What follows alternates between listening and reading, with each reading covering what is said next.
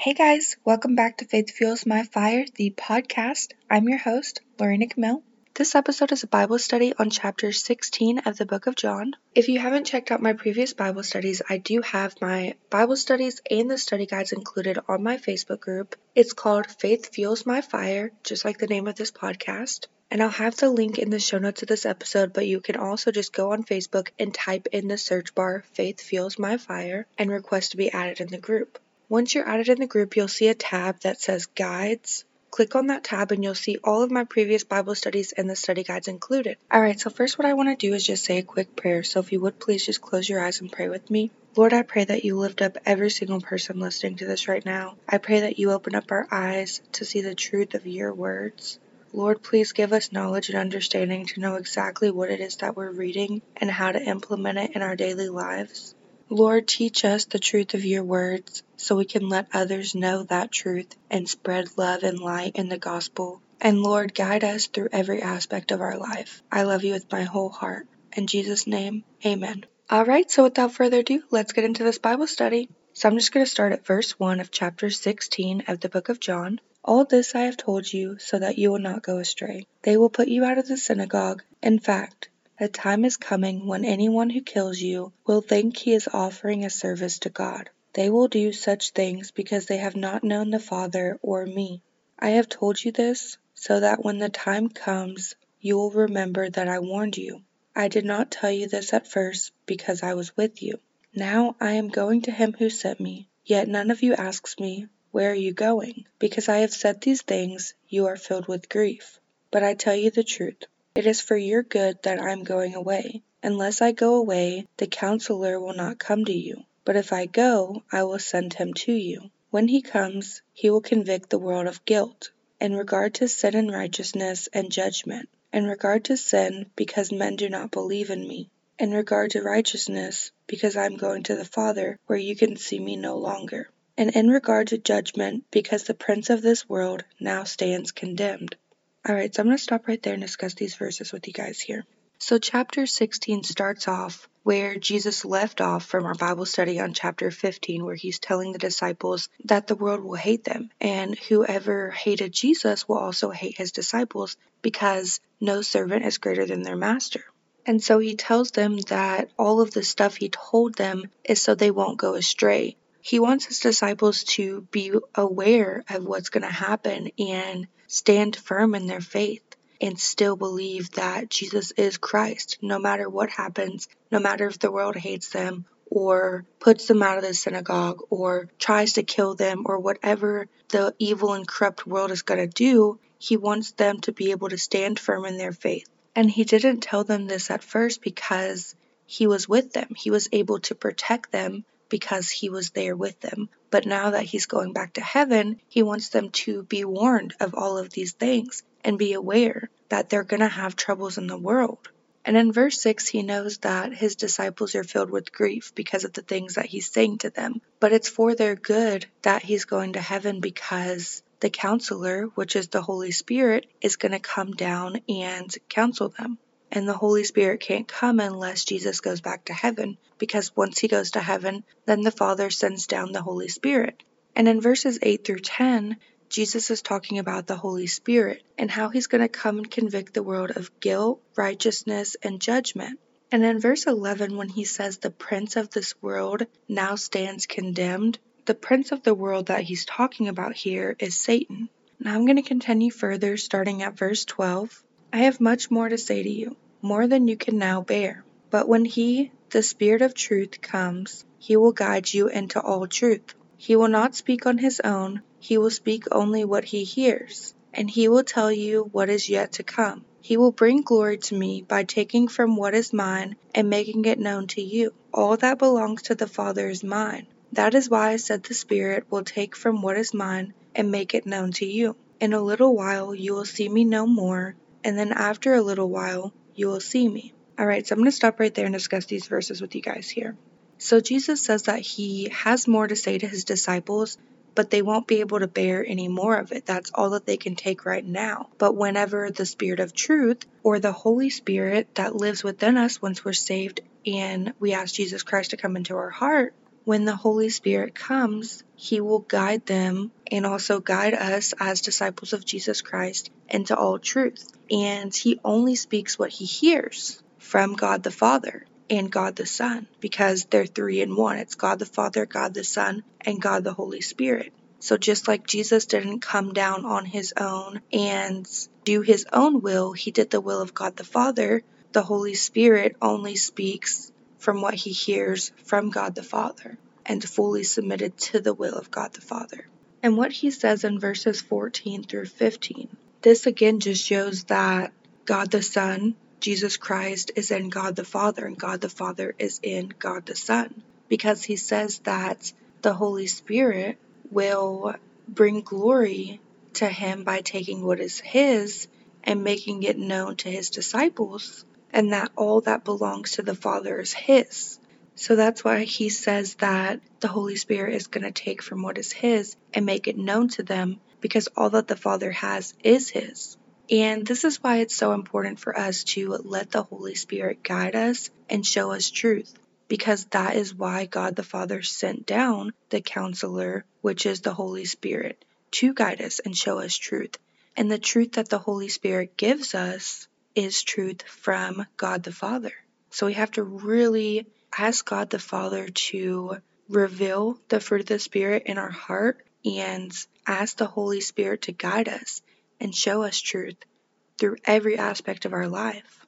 And then what he says in verse 16 after his crucifixion and resurrection, he's going to be going to heaven.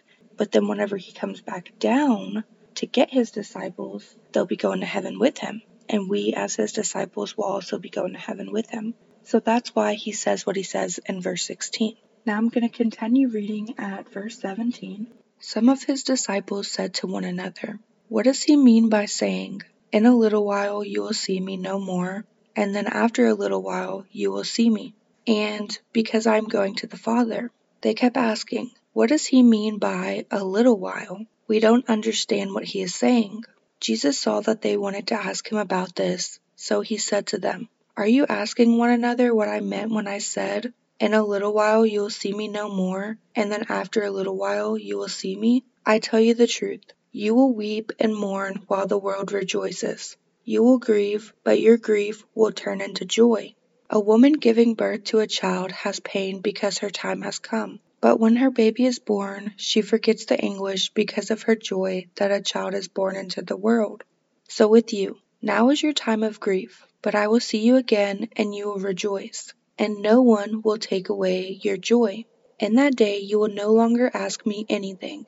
I tell you the truth. My Father will give you whatever you ask in my name. Until now you have not asked for anything in my name. Ask and you will receive, and your joy will be complete. Though I have been speaking figuratively, a time is coming when I no longer use this kind of language, but will tell you plainly about my Father. In that day you will ask in my name. I am not saying that I will ask the Father on your behalf. No, the Father himself loves you because you have loved me and have believed that I came from God. I came from the Father and entered the world. Now I am leaving the world and going back to the Father. Then Jesus' disciples said, now you are speaking clearly and without figures of speech. Now we can see that you know all things and that you do not even need to have anyone ask you questions. This makes us believe that you came from God. You believe at last, Jesus answered, but a time is coming and has come when you will be scattered, each to his own home. You will leave me all alone. Yet I am not alone, for my Father is with me. I have told you these things so that in me you may have peace. In this world you will have trouble, but take heart, I have overcome the world. Alright, so that's all the verses for this Bible study, but I'm going to discuss all of these verses with you guys here. So in verses 17 through 18, his disciples didn't understand what he meant by a little while, so they kept asking one another. And in verse 19, Jesus noticed that they were asking these questions. So hear what he told them in verses 20 through 22 after his crucifixion, whenever the whole world is rejoicing because they think that they've done some great thing by crucifying Jesus, they're going to weep and mourn because their Savior has been crucified. but their grief will turn into joy because they will have eternal life through Jesus Christ. And he's going to come back to bring them to heaven, to their true home with him and God the Father. So, with his crucifixion being close, it's their time for grief. But whenever they see him again, they will rejoice, and no one will be able to take away their joy. In heaven, there's no sadness or doubts or worries or fears. It's all joy because we will see God's glory every day. And whenever you see God's glory and you're in the presence of God, there is no sadness or fear or anxiety or evil or corruption. In verse 23, he says that in that day they will no longer ask him anything. And in verse 24, his disciples hadn't asked for anything in his name until then because he had been with them and they didn't need to ask for anything in his name. And before he was with them, they didn't know about him other than what the Old Testament said about him. But he says to ask in his name and they will receive and their joy will be complete. And what he says in verse 25, right now he's just telling them these things that's going to happen, but a time will come when he's going to plainly tell them about the Father. And in that day they will see God the Father. When he comes back and takes them and takes us as his disciples to heaven, then we will ask in the name of Jesus. And he says that he's not saying that he's going to ask God the Father on their behalf, because God the Father loves Jesus' disciples because we, as Jesus' disciples, have loved Jesus and believed that he came from God the Father. So we have that personal relationship with God the Father. We don't have to have Jesus ask on our behalf because we have that personal relationship with him and God the Father loves us just as he loves God the Son. And what he says in verse 28 just like it says in chapter 1 of the book of John. Verse 1 of chapter 1 of John, it says, In the beginning was the Word, and the Word was with God, and the Word was God. He was with God in the beginning. And the Word is Jesus Christ. So, hear what he says in verse 28 of chapter 16 of the book of John. He came from the Father, he was with God the Father in the beginning in heaven, and he entered the world on a mission to save the world and to forgive us of our sins, so that whoever believes in him shall not perish but have everlasting life. And once he's crucified and after his resurrection, then he's going to be going back to God the Father, to heaven, to where he came from. And in verses 29 through 30, all of the things that Jesus said to his disciples just made sense. In that moment, they said that he was speaking clearly and that they can now see that he knows all things and they believe that he came from God. So the words that he was speaking made them believe. And then what he says in verse 33 here, he says that he has told them these things so that in him they may have peace. True inner peace is found only through Jesus Christ, and we're going to have hardships in this world. This world is full of hate and temptation and deception and lies and trickery and evil and corruption. And we're going to face all types of trials and tribulations in this world. But Christ has overcome the world. He died on the cross to forgive us of our sins and rose three days later. And whoever believes in him will have everlasting life, and he will come back and take us to heaven with him and we will see his glory. We will see God's glory. Jesus Christ is our Savior, and this world is only our temporary home. It's not our true home. So, anytime that we're facing troubles and worries and doubts and fear and all of that in this world, we just have to remember that Jesus has overcome the world and we're not of this world. This is just our temporary home to spread the gospel and love and light and let other people know about Jesus Christ so that they may also go to heaven when it's their time to go. All right, so that concludes this Bible study on chapter 16 of the book of John. Next week, we're going to go into chapter 17, so stay tuned for that. I love you guys so much. I will see you guys next time. Bye, guys.